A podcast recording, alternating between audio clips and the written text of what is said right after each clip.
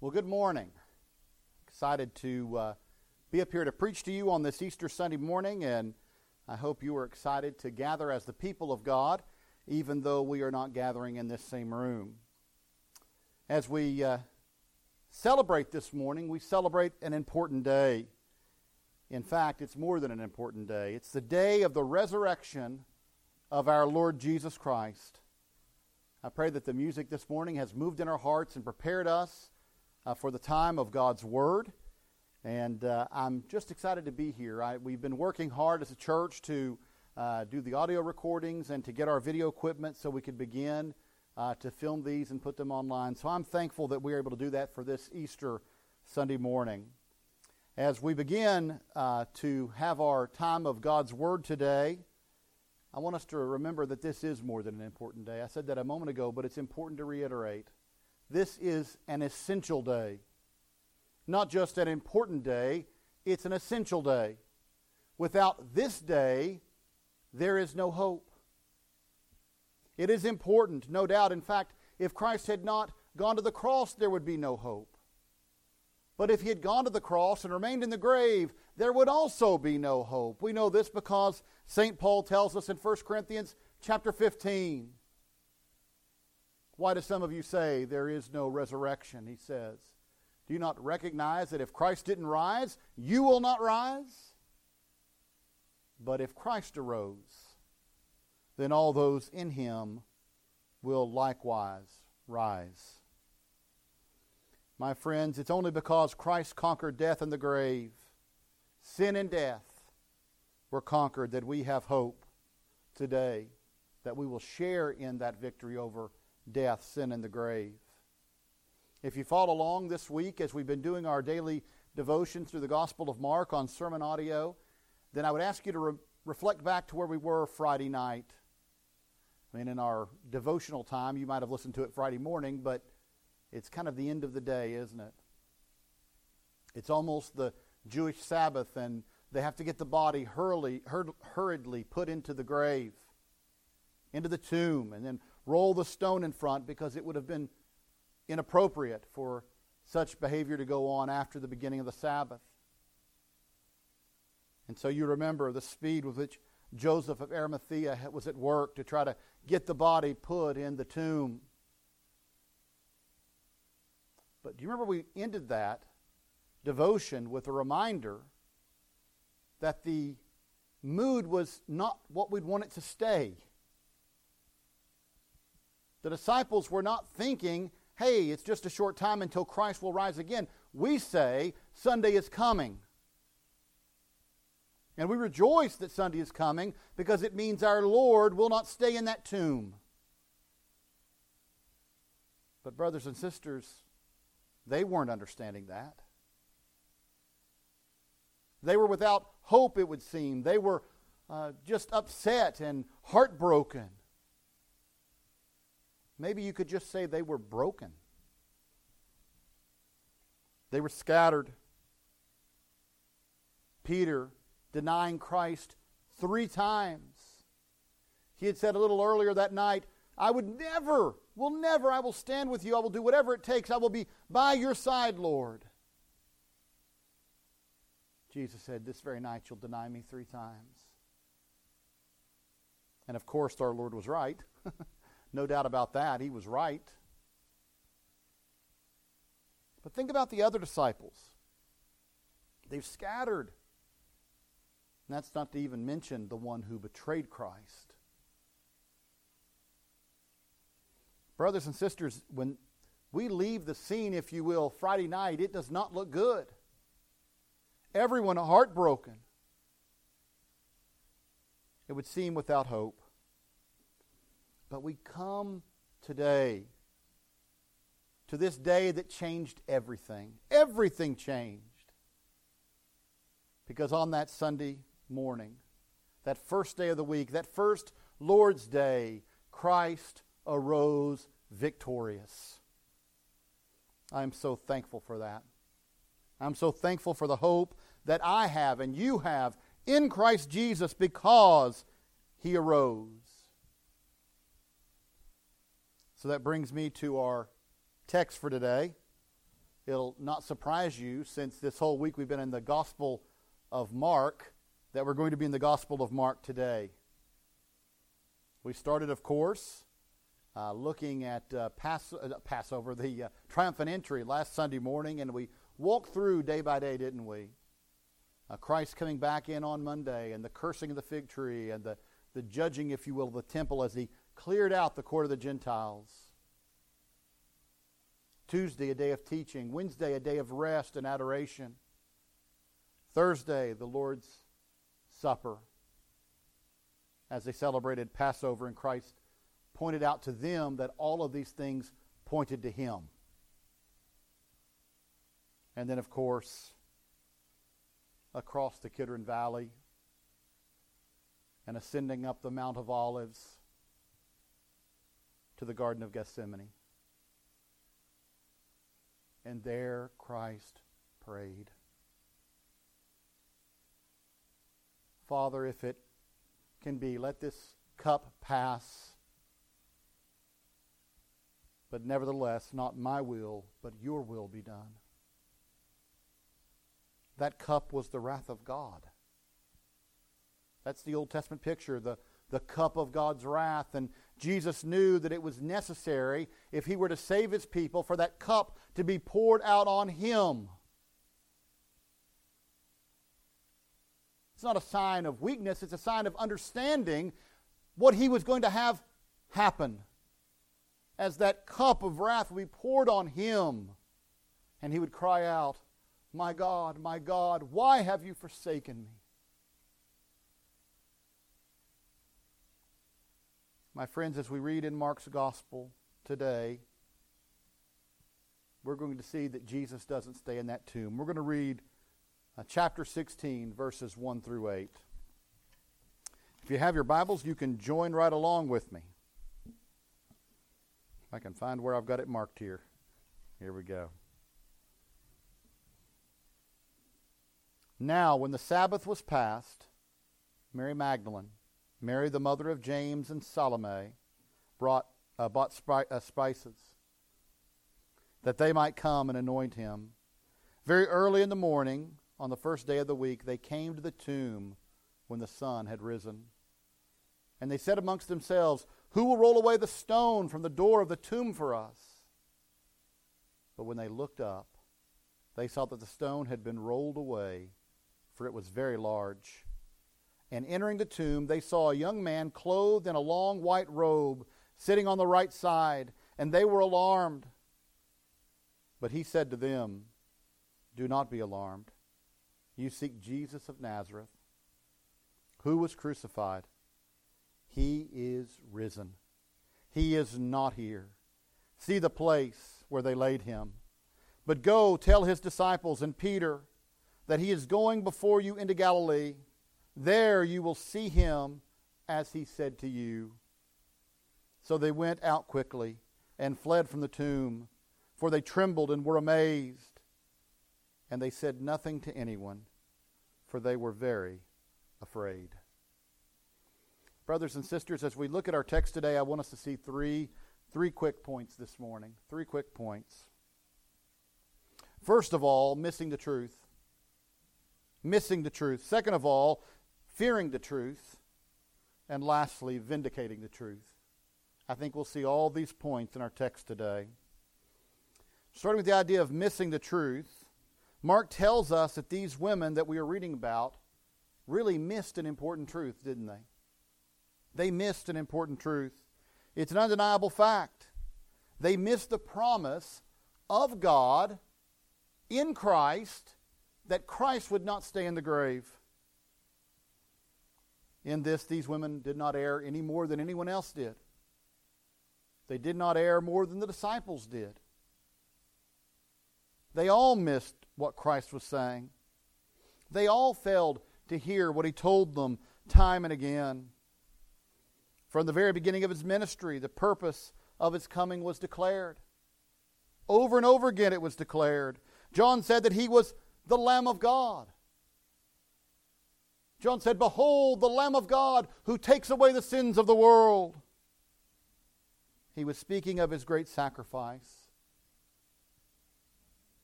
But that sacrifice was not to be the end of the story. He told the leaders, Tear down this temple, and in three days I will build it again. They all missed it. The leaders didn't understand. They said he's threatening to tear down the temple, he's going to destroy this temple. The disciples didn't understand it. John tells us it was only later, upon reflection after his resurrection, that they understood what he was really talking about, that he was talking about the temple of his own body. The women missed it in this story. They all missed it. They all missed it. They had been with him for so long, and yet they did not hear the testimony again and again that if he went into the grave, he would rise again. It said in Matthew, right? Jesus said, just as Jonah went into the whale for three days and three nights, so the Son of Man must also be in the heart of the earth. What did he mean? Did Jonah stay in the belly of the whale? Of course not. If they thought about what he said over and over again, they would recognize the truth. It became very clear to the early church, didn't it? As they thought about it and proclaimed it, they would recognize wait a minute, in the prophecy that David gave that his body would not see corruption, oh, yeah, David's body's still in the grave. He must have been speaking on behalf of another. And so, my friends, we see over and over again that it was just missed. We don't have to wonder if these women missed it. We know they missed it. Mark tells us they missed it. How does he tell us? Well, they went that morning to anoint a dead body. They went that first Easter morning to find a tomb and to anoint a dead body. Now, that is no small act of devotion. I don't want to dismiss what they're doing. It's a great act of devotion to want to go and show love to someone by anointing their body for burial. My friends, on the third day, it might not even be pleasant to do so. And yet, these women were willing to do this because they loved Jesus so much. So, there's great love and commitment here. I don't want to downplay that. There is great love and commitment here. These women are exceptional. They love Jesus, He loved them, they were devoted to Him. They've come to honor Him. But, my friends, they've also come to accept too small a picture of who Jesus is. Too small a picture of who Jesus is. The Jesus that they came to anoint would have been held by death would have been held by the grave. But they came to understand that the Jesus that they would fully know soon, if you will, at least from the perspective of his resurrection, they would see this fuller picture of him. This is one that the grave could never hold. Christ could not be held by sin, death, or the grave.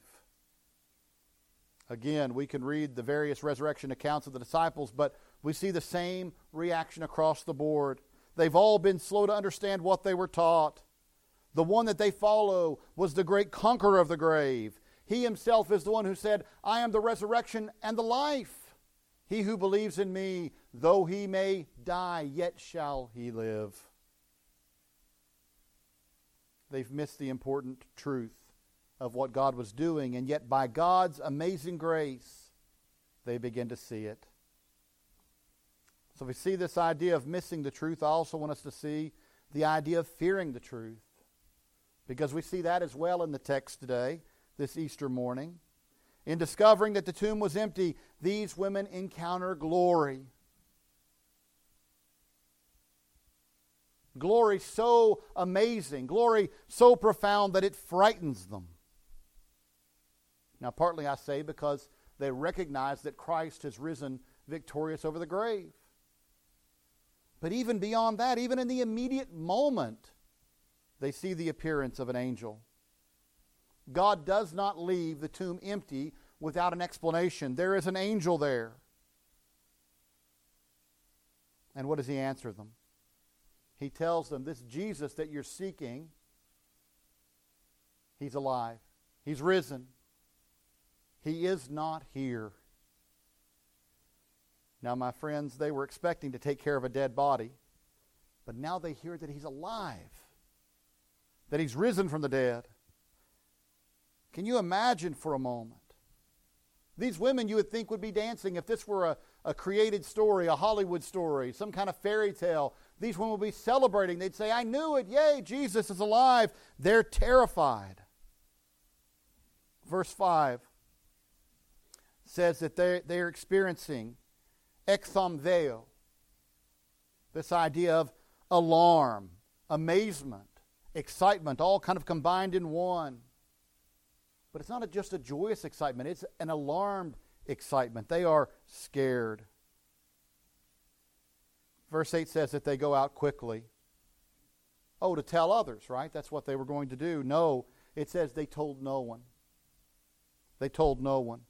Why? Because they were tromos, they trembled and were greatly afraid. Phobeo, they were terrified by what they'd experienced. Again, this is the normal reaction of anyone who encounters an angel. You may see on Oprah that people talk about, oh, it was such a, a, a, warm, fuzzy feeling when I encountered an angel. That's never what happens in the Bible. There's a reason angels generally have to begin with be not afraid. Because people are scared to death to encounter any measure of holiness. Now, my friends, this is an interesting moment. This moment is the centerpiece of all human history, all history, period. And these women are in the presence of a glorious work of God. A glorious work, a triumphant work of God, a demonstration of the power of God.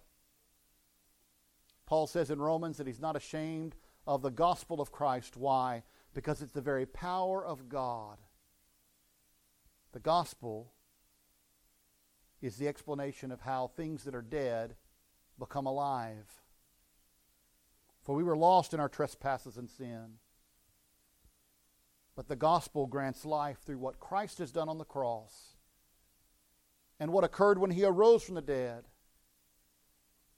as God makes us new by faith, by his grace, in Christ alone. My friends, these women are terrified.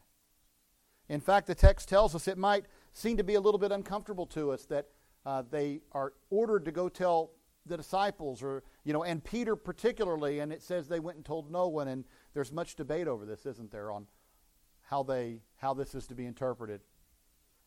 I kind of like uh, some of the people who argue that it may mean that they didn't tell anyone on the way that they were terrified. They were trying to get out of that tomb as quickly as they could, and they ran straight to the disciples. They said a word to no one else.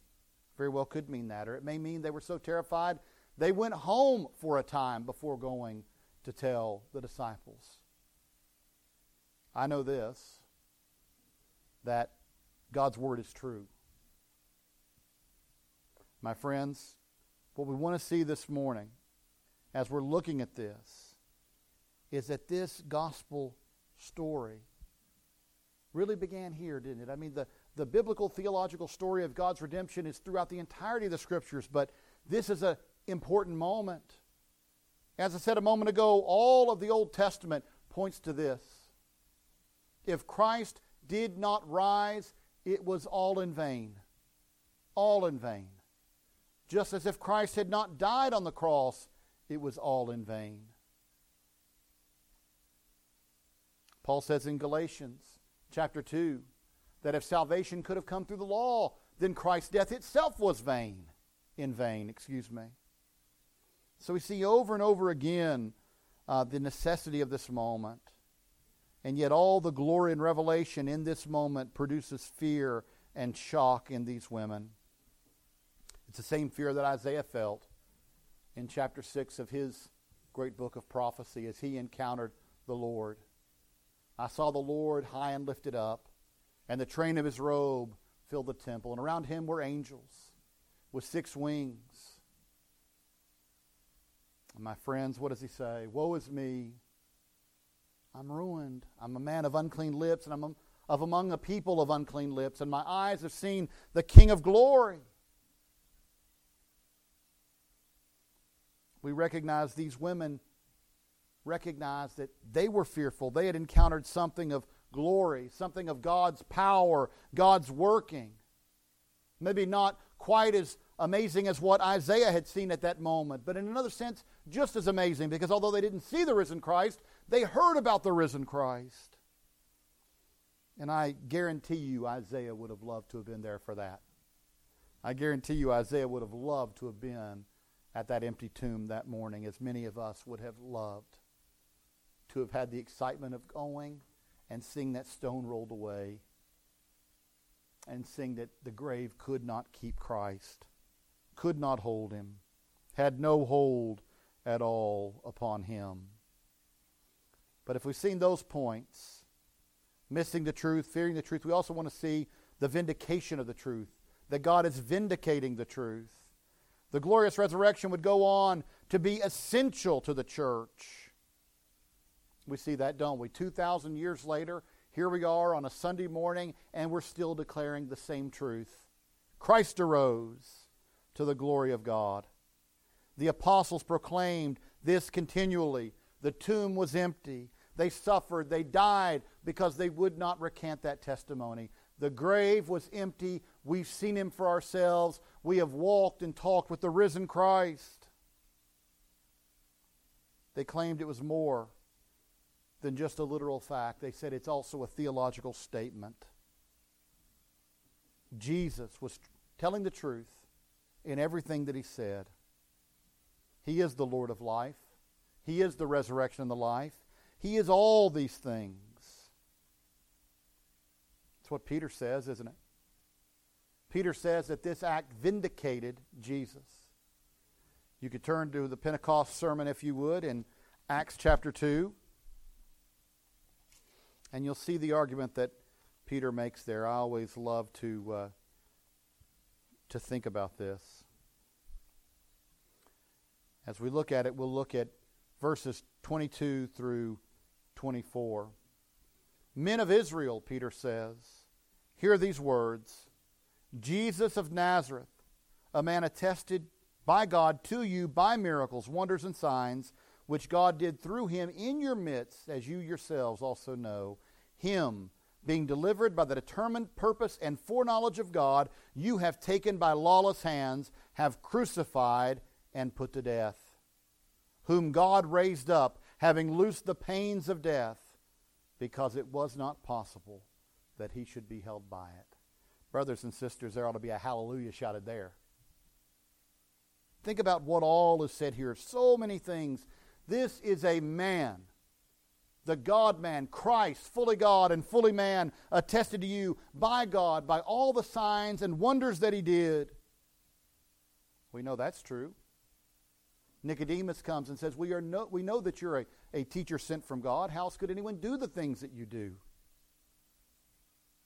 He was attested by miracles, wonders, and signs that God did through him in your midst, Peter says. You cannot say you didn't know, you didn't see, you saw, you knew, you heard. But understand this this didn't happen by chance. What happened in the days of Christ did not happen by chance. Him, meaning Jesus, being delivered by the determined purpose and foreknowledge of God. This all happened according to the determined purpose no way, that's not going to happen, right? Determined purpose of God. And by God's foreknowledge, all these things happened. You have taken him by lawless hands, you crucified him, and you put him to death.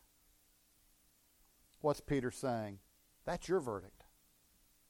That's the verdict that you delivered against Jesus. You said he's guilty. We looked at this, didn't we?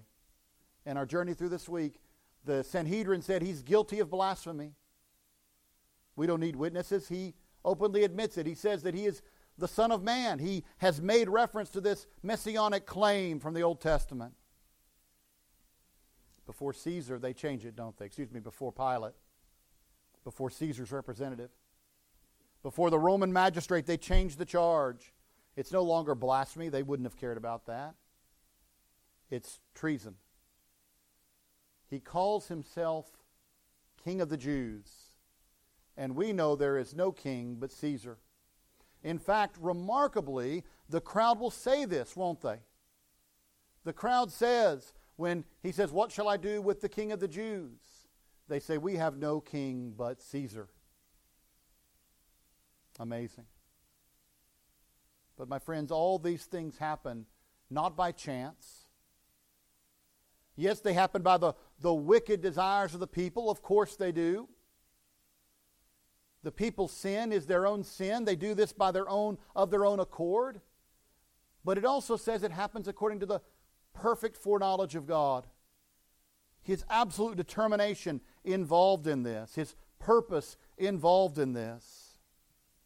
They have taken Christ and they've killed him. That's your verdict. You found him guilty. But there's a higher court. There's a higher court. And that higher court is the court of Almighty God. And God took your, your verdict and He threw it out. And how did He do that? He vindicated Christ. That's what He says in verse 24 whom God raised up, having loosed the pains of death, because it was not possible that He should be held by it. If we were to turn to chapter 4, you're going to see a very similar thing. Let it be known to you all and to all the people of Israel that by the name of Jesus Christ of Nazareth, whom you have crucified, whom God raised from the dead, by him this man stands here before you whole. How do you account for the miracle? Jesus Christ. Jesus Christ is the answer. You know, Jesus Christ, the one you delivered your verdict on when you crucified him, but the one God vindicated the one, God took that verdict and threw it aside, overturned it, overruled it, because it was not possible for death to hold him. Yes, Jesus died on that cross because of sin, but it wasn't his sin, was it? He died for sin that was imputed to him. He died for my sin and your sin if you are in him. I mentioned I believe it was Friday in our devotions, that Rembrandt, when he painted the crucifixion, painted himself as one who was putting Christ upon the cross. Why? Because he recognized that it was his sin. If he put his faith in Christ, it was his sin that Christ was dying for. It wasn't Christ's sin, it was our sin. So, my friends, again, you found him to be a liar, an inconvenience, a threat to your religious system. You found him guilty or worthy of death, and you conspired to declare him guilty, and it was a conspiracy. We looked at that as well. But your verdict was overturned. Your verdict was overturned by God, who declared that Jesus is just and exactly who he said he was. He's Lord of all. In raising him from the dead, all of his claims are vindicated, no deceit in them. He's the Messiah, the risen Savior, the glorious Lord. In him is found the way of reconciliation unto God. In him and only in him is found that way of reconcile, reconciliation unto God. In him and him alone is found the way of life. I want to close this morning by saying that the message of the apostles is a message we still proclaim today. You know, uh, one of the truths is we preach a pretty unoriginal message here at North Johnson City Baptist Church. Uh, we preach the same message that's been preached for 2,000 years. When we miss doing that, when any church misses doing that, then my friends, they need to make sure they haven't fallen outside the truth. We preach the same message proclaimed by the apostles. Jesus Christ is the way, the truth, and the life. No man comes to the Father except through him. And Easter shows that the grave and death were defeated, and that all those in Christ likewise shall rise to new and eternal life with him to the glory of Almighty God. That's the message we proclaim today for Easter, yes. But it's also the message we proclaim every day, every Sunday, every Lord's Day. We proclaim the gospel of Jesus Christ that all men have sinned and fallen short of the glory of God, that we, like sheep, have gone astray, that in our sin we have become a fallen people separated from a holy God, and that Jesus Christ alone is the remedy.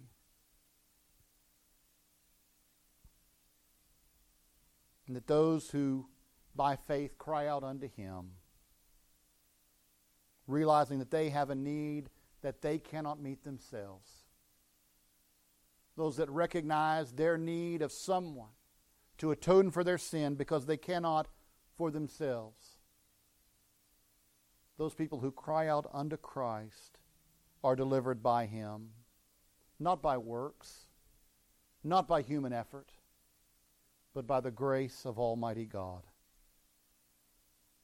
That they have a need that can only be met by God's grace in the person and work of His Son, who took our sins upon Himself and went to Calvary's cross I feel like I'm saying much I said throughout the week. But that's the reason it says in the scriptures that he became obedient to death, even the death of the cross. Even this death of, of suffering and shame. Even this death on the tree. When it's recorded in the Old Testament that cursed is anyone who dies upon a tree. My friends, it's only in Christ Paul tells us in Romans chapter 4 that if it is a gracious gift of God, then it is a gift. It's not something you can earn or purchase. Because to him who works, the wages are counted as not as grace, but as debt. Think about that for a minute. If you can earn it, it's not grace. It is a wage. It is a wage. And yet we are told again and again in the scriptures that it is by grace that we are saved. It is a gift, not something we have earned. We have not earned salvation. We stand in grace in Christ because we stand in Christ's righteousness imputed to us, just as our sin was imputed to him. My righteousness is filthy rags to our holy and righteous God. But by grace I have died, and now my life is hidden with Christ in God. Now, that is a gift to proclaim on this Easter Sunday morning. Christ is risen. He's risen indeed. He defeated death and hell. And all those who put their faith in him by God's grace shall rise too. What a glorious truth. An awe inspiring truth. What an awesome gift we've received. So, with awe and reverence and joy unimaginable. Let us close with a word of prayer. Heavenly Father, we thank you this day and every day for the gift of life that we have in Christ Jesus by your grace. And Father, today as we think about what Christ did to pay that debt, if you will, to pay that uh, wage that we deserve by going to the cross, taking our sin, having it imputed to him, though he himself was sinless. Father, I pray that we would think about the love of Christ, wherein he did that for us. Father, I just pray today that as we celebrate, we wouldn't picture Jesus still in that grave, for he is not. We would recognize that uh, we have reason to celebrate today because that stone was rolled away and that tomb was empty, and Christ has risen. He is risen indeed, according to the plan that you had made before time began, before the foundation of the world. Father, we have reason to be thankful today. Father, we ask today that we would count our blessings that we would recognize the gifts that we've been given, that we would be thankful, that we would love Christ.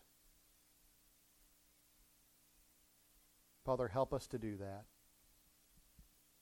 Help us to recognize the position that we have in Christ by grace. We pray that we would especially feel that this Easter morning as we celebrate our risen King. It's in His name we pray. Amen. You know, one of the truths as we close this morning that I want to mention is first of all, I'm thankful that you're here with us this morning. I know it's a little strange being in the sanctuary and looking out here and there's no one here. And I cannot wait for the day where we can gather back in the Lord's house as the Lord's people and worship together. But, brothers and sisters, know that I'm missing you. I know you're missing each other, and I appreciate that we're all staying in contact. Pray for one another. Remember, especially those that have family members. Uh, we have a couple in our church that have family members uh, out of state that are uh, either dealing with COVID 19 or have someone very near them dealing with COVID 19. Please be praying for them. And my friends, be praying for your church. Be praying for all of our churches in this community and around the world who are faithful in Jesus Christ. And as we get ready to close today, I want to close with a benediction from Ephesians chapter 3. Now, to him who is able to do exceedingly abundantly above all that we ask or think, according to the power that works in us, to him be glory in the church by Christ Jesus to all generations, forever and ever. Amen. Have a happy Easter.